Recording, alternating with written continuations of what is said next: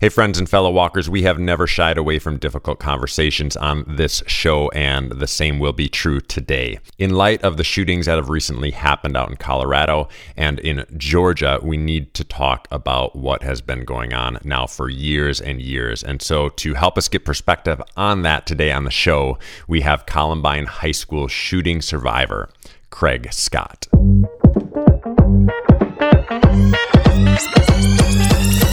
If we're not reading the Bible through Jesus and we're taking everything as equal and giving everything uh, the same weight and taking it at its face value, the Bible's an incoherent text.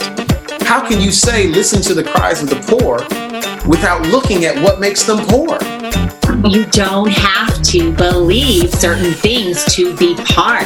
The irony is that you can be pro guns, pro death penalty, pro military, anti environment, and still say you're pro life. But people get really uncomfortable. It's like they want to have their religion and they want to have their porn. They want to do both. I don't think any form of Christianity deserves to survive and thrive if it doesn't come to terms with the racism of our past. When we really tell the story of Jesus, we find a God who comes to the point where it has all collapsed. If a good teacher is to get a student to get the right answers on the test, and if Jesus was supposed to get us to get the right answer for when we die, then can we just be honest and say, not a good teacher? Of course, this episode, as well as almost every episode we've ever done with Jesus Never Ran, is sponsored by Angie Niska and Rize Nutrition. Find out more about Rize Nutrition by going to Facebook and looking up Rize Menominee. That's Rize with a Z. And just for Jesus Never Ran listeners, you can get a free wellness profile. And you can do that by going to the show notes, clicking on the link, and it will take you right where you need to go. Again, that's Angie Niska, Rize Nutrition. You can find them at Rize Menominee on Facebook. All right, today we've got Craig Scott with us on Jesus Never Ran, and we're going to talk about a pretty heavy subject because it is just our reality right now in our media in our world today. We've recently had a couple of mass shootings, specifically in Atlanta and in Boulder. And I am connected to the Scott family and really am honored to have Craig Scott with me today. And Craig, why don't you just start off? I promised you that we wouldn't dwell on this too much because I'm more interested in what you have in the area of understanding healing and moving forward when we talk about mass shootings.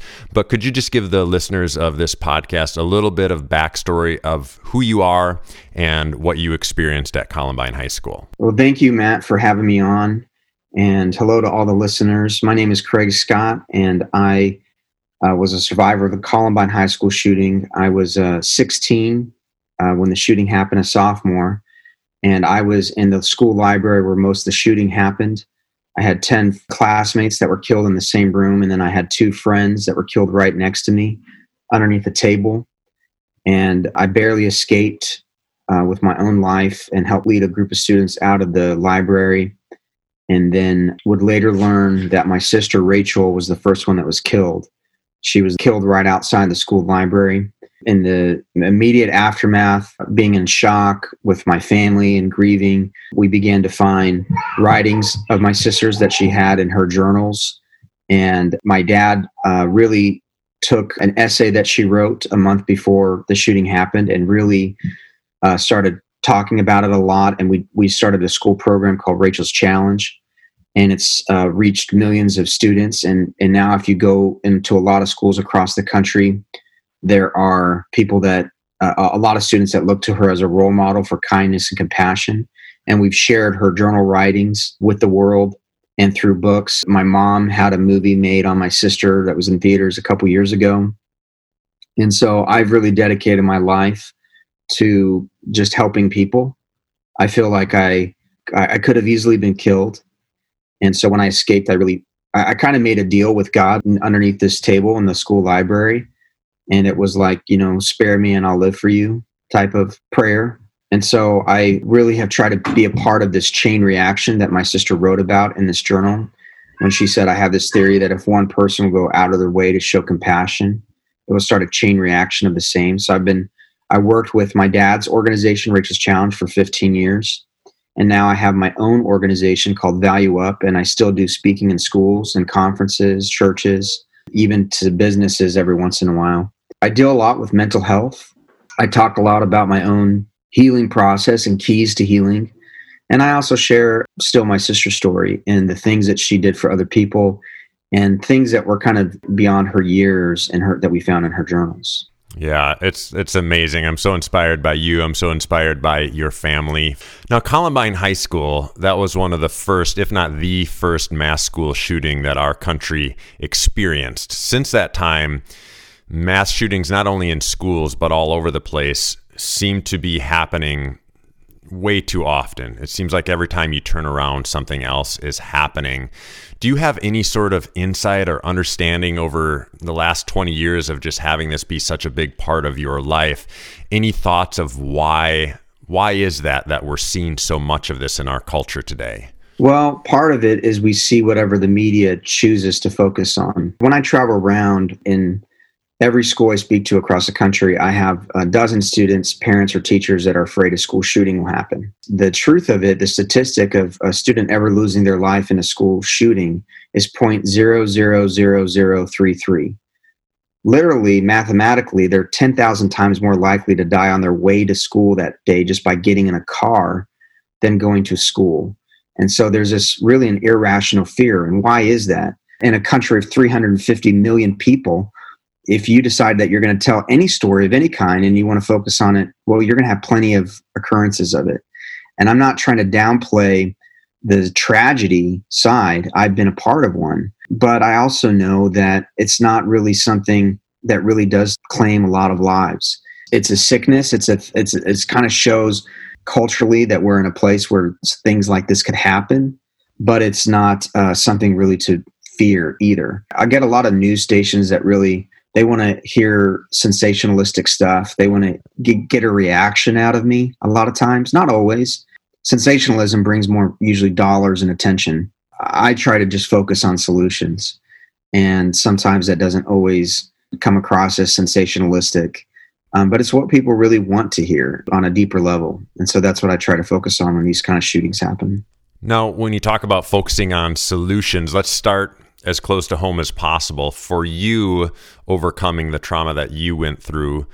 What was i mean i'm sure it's hard to boil it down to a solution. So let's just say what were the solutions that ultimately helped you continue to live and ultimately thrive and do such incredible things in our world after going through that trauma? Because ultimately whether it's trauma for something like this or anything else it's so important for all of us to understand how to to respond and to help the people that are around us well, I've done a lot of thought on. I, I, feel like I'm in a pretty whole and healed place. You know, after you know going through such a traumatic event of having two friends die next to me and losing my sister, but also uh, in the in the aftermath, I would relive that tragedy over and over because I would talk about it, and then it was constantly on the news. So it really had a, an effect on me. I would call myself kind of broken after the shooting a little bit. My mind was a little bit fragmented, and I had uh, some extreme emotions at different times sadness and grief, but especially anger. I hated the two shooters and I used to fantasize about how I would get revenge on them. And all of it, this negativity really affected my life. I was depressed a lot. I had um, trouble sleeping at night. I had terrible nightmares, very violent and bloody, almost like a, what a soldier would come back with from war and I would wake up in these terrible moods and, and just be kind of this ticking time bomb that my family had to tiptoe around, or I would just lose my temper. Now I look back and I, re- I can pick out what the pieces were that helped me to get to a place of being whole, healed, and content. The first big one, I would call it stillness. My dad is a great teacher. And that's why I think Rachel's Challenge, which is now the largest, has been the largest school assembly program in the country for over a decade and reaches millions of students. I think that one of the big reasons it's such a powerful program is because my dad's a great teacher. And um, one of the things that he's taught me is the principle of stillness, of really quieting my mind, eliminating distractions, disconnecting from uh, media, and really listening to my inner life and my inner self. You could call it spirit, conscious. And so after the tragedy, really spending time in the quiet and spending time sometimes out in nature or just in prayer and meditation. And I would, in that time, I would hear kind of whispers in in myself that would help heal me and encourage me and show me that there was purpose in this tragedy for me, that this pain wasn't in vain, that I wasn't just going through all this pain for no reason, that I was being developed into a person that would uh, be able to help a lot of other people, and that I was going to become deeper and stronger because of this difficulty. So when I would spend time in the stillness, I would hear these kinds of things that would really encourage me and help me see my problem in a different way. I didn't see it as something I needed to escape from. I didn't see it as something that I needed to avoid. I found it actually something that I needed to embrace. If I wanted to be this deeper person to make a positive impact in this world, much like my sister did, I had to embrace this season that I was in.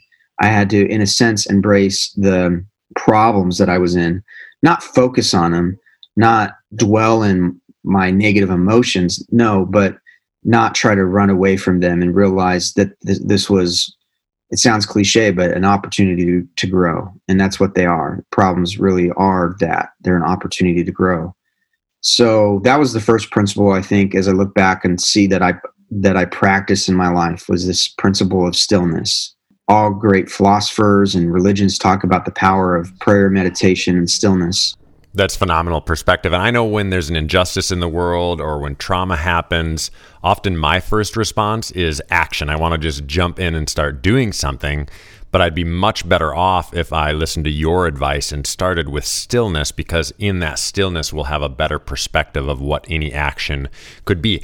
And honestly, when we're dealing with people who have had trauma in their lives, sometimes we can say just the, the dumbest things because we don't take that time to be still before responding to that person that's hurting. So I love that perspective. What else do you have, Craig? Um, the second thing for me was just time with family and friends. You know, just spending time with the people that your loved ones. The third thing for me, I think, was communication. Was talking about it. But what was even better was I didn't just talk about it just to vent. I talked about it, which is okay to do, especially if you've been through a traumatic experience. You know, talking about it and articulating it and getting it kind of out of you can be very helpful and therapeutic.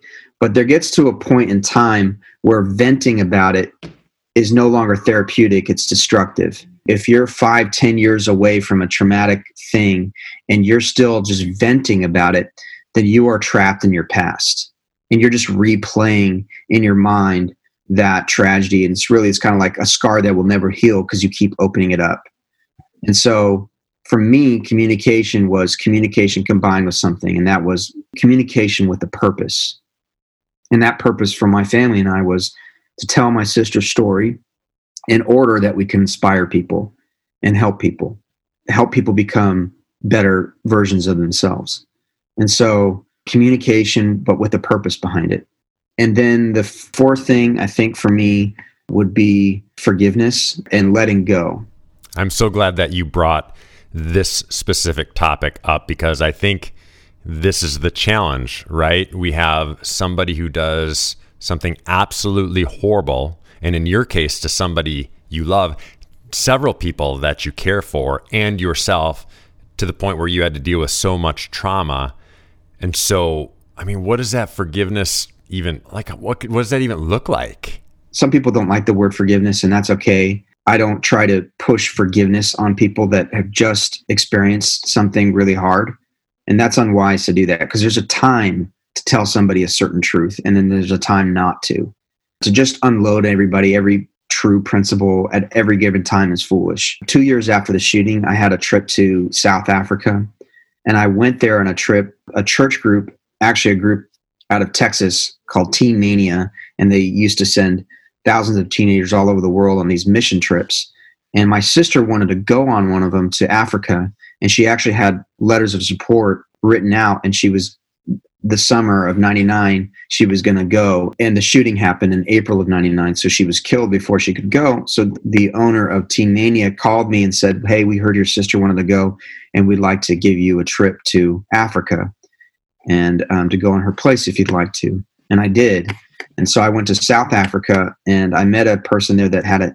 First of all, going to a third world country, and I spent actually two whole months there and we went into refugee camps. Just doing that's going to just change you. Unless you're just a totally closed off person, having that kind of experience just changes you because you come back to America and you realize you lived in the most blessed country, however you want to call it, uh, fluent, whatever. We have so much. And so I came back with that perspective. But I met a man who had a big impact on me. You know, on the trip, we went into these refugee camps and reached out to poor people, and we were doing a lot of good, but I was still in a very negative place. I hated the shooters. Columbine was constantly on the news, and I constantly saw their picture.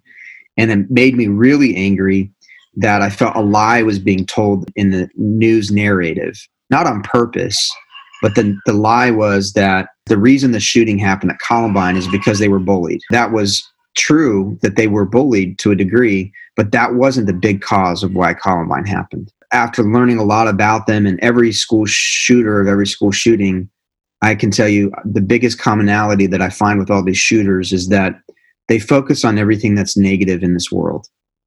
They're constantly focused on the negative in themselves and in other people and in this world. They don't see the good. They don't choose to see the good. They focus on the negative. To me, that was a bigger reason why it happened. And even psychologists that have looked into why Columbine happened thought bullying wasn't their big why.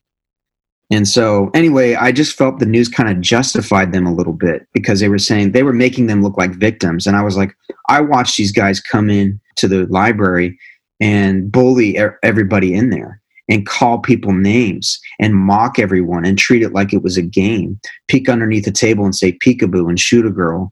Come over to where I was and saw my friend Isaiah, who was black, and call him racial slurs and drag him out and shoot him. So I just couldn't stand the fact that I felt like they were being portrayed as victims, as as if they were pushed to the edge. And I knew kids at my school that were treated much worse. So, anyways, I, I hated these guys. And I used to fantasize about killing them. And it got me in a really negative, dark place. I mean, I would literally get so angry, I would think about being in a room alone with these two guys and wanting to kill them and what I would do. And that's how bad it was in my mind. And listeners, if you don't remember, the two boys who were responsible for the tragedy at Columbine High School, before it was all said and done, they also took their own lives, which even shows more how angry Craig really was in this situation. I was up one night in our campsite in South Africa, and I wasn't supposed to be out. I was a teenager. And this bus driver that we went into these refugee camps every day with, he pulled in with his bus. This big African man, every day on the bus, he was singing these beautiful Zulu songs. And he was just this big guy that uh, you always wanted to be around just filled with so much joy. He was so great to be around. And he saw me out walking around and he came over and asked what i was doing out and he could see that i was upset. And he said four great words to me. He said tell me your story and i hadn't told anybody my story on that trip and so i told him my story and i told him what i was dealing with and what had happened at my school and he listened and I never forgot that he told me his story with a smile. Not because what he went through was happy, what he went through was horrible, but he was in a healed and whole place. And he told me his story with a smile. He told me he came home on his bike one day to his village in South Africa to find everyone had been slaughtered and massacred with machetes and killed by another tribe. He lost 17 members of his family.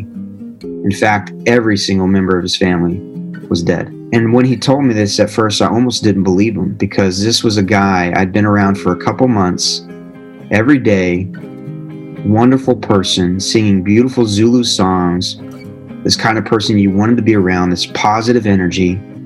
And I thought, how in the world did you go through that and be like this? And he looked at me and said, Forgiveness is like setting a prisoner free and finding out that prisoner is you. And I realized that all the anger and hate that I was holding on to was making me a prisoner. And so, because of this guy, I, I decided to forgive the two shooters. Now, what does that mean? It doesn't mean that I was justifying what they did. To me, what forgiveness became for towards them was letting go of my right to be angry and letting go of my right to hate. Now, I had a justified right. I had a right. I had to let that right go. to be free. So I actually did it in my stillness time. I would take all this anger and hate when it would when I would see their picture on TV and I would see the justification that they were bullied and that's why this happened. I would take all that anger and I would literally ball it up in my hands and my fists and I would almost tremble. I'd be so angry and then I would just let it go. I'd let my hands open up to the sky and I would just let go. And that wasn't a one time thing. I had to do it over and over, but it was a process and I began to let go of that anger. And when I came back from that trip, from Africa, my family said I was different, and I was. And that's really when I started speaking more. That next that next year, I took my first trip with Rachel's Challenge. We did our first schools in El Paso, Texas. We did 40 schools, and that was a huge piece for me, letting go and forgiveness.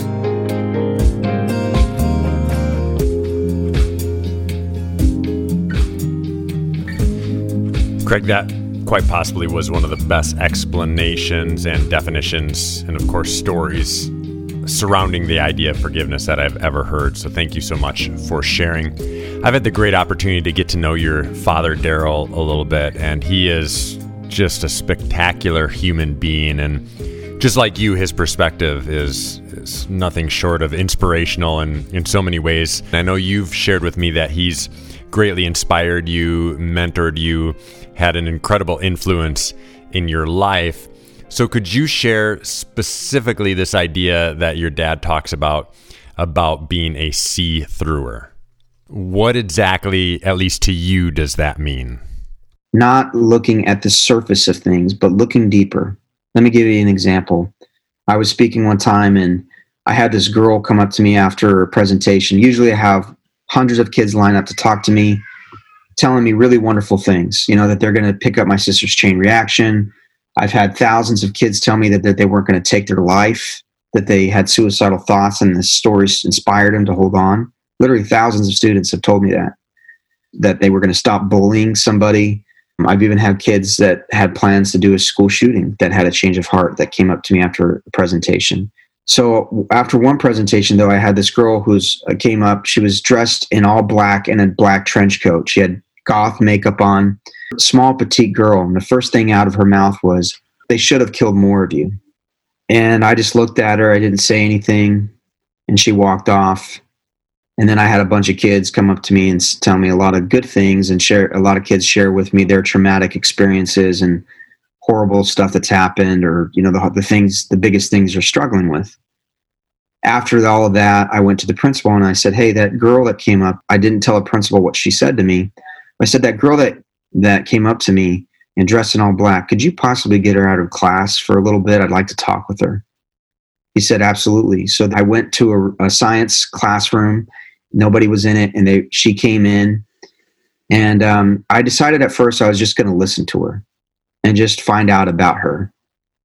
And, she, you know, come to find out she had been bullied relentlessly in school ever since elementary school and she just was so tired of it. She was just so filled with anger and hated these people that were always you know that was treating her so bad. And within about a 45 minute time with her she went from idolizing the two shooters at columbine and almost looking to them as some kind of heroes.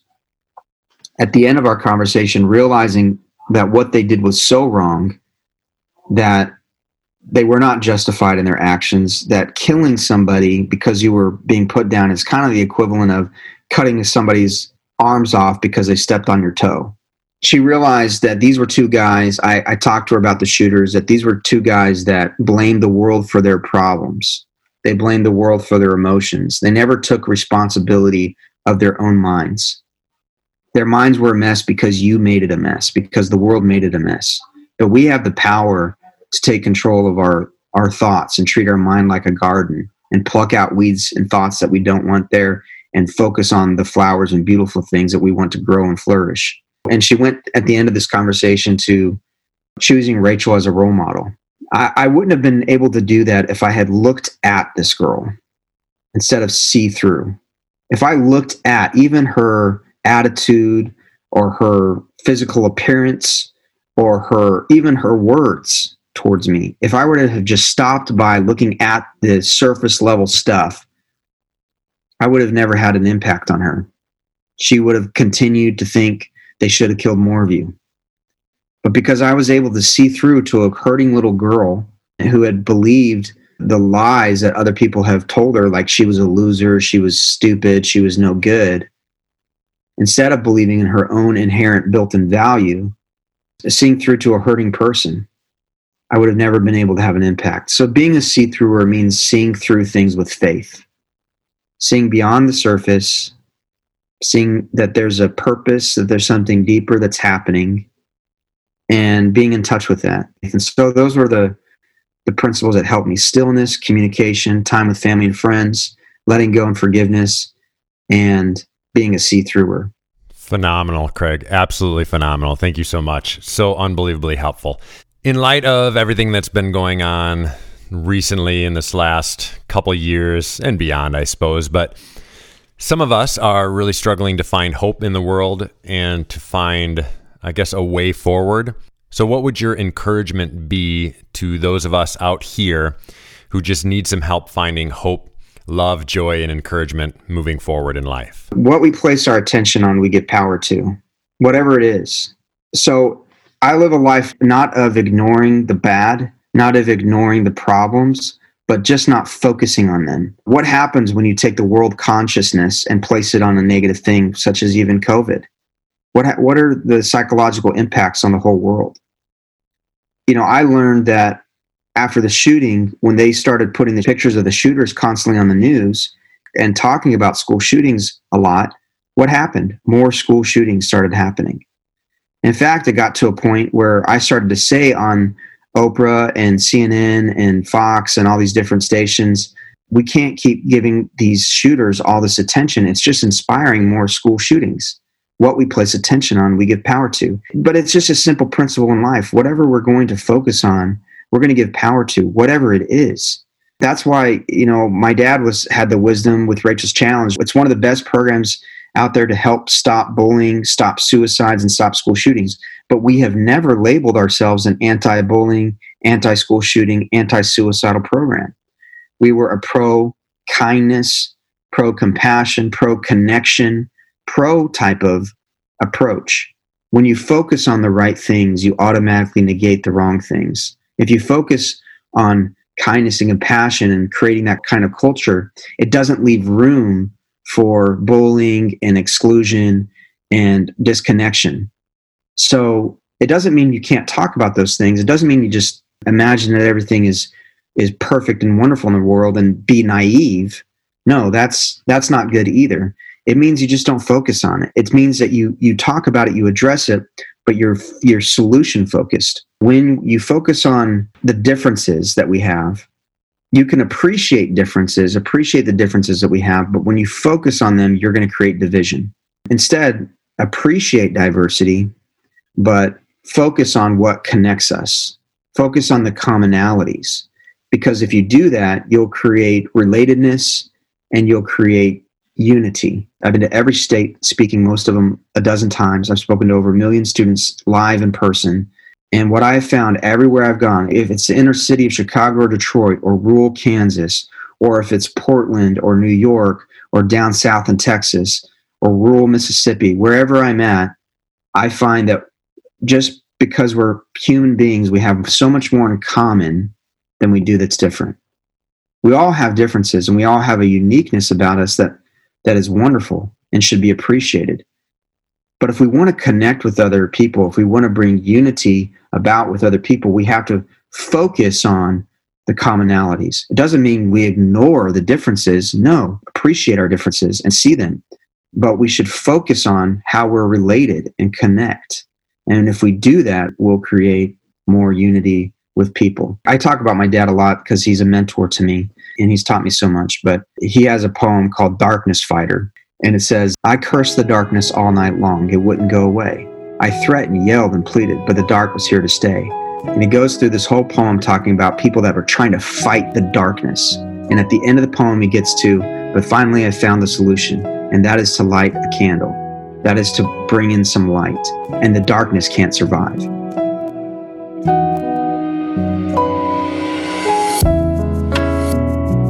Special thanks from the bottom of my heart to Craig Scott for being on the show and giving such great perspective this week. Just such an incredible human being doing such incredible work in our world. If you would like to support this podcast, make sure you subscribe to it and give us a five star rating and write a review. And until next time, keep walking.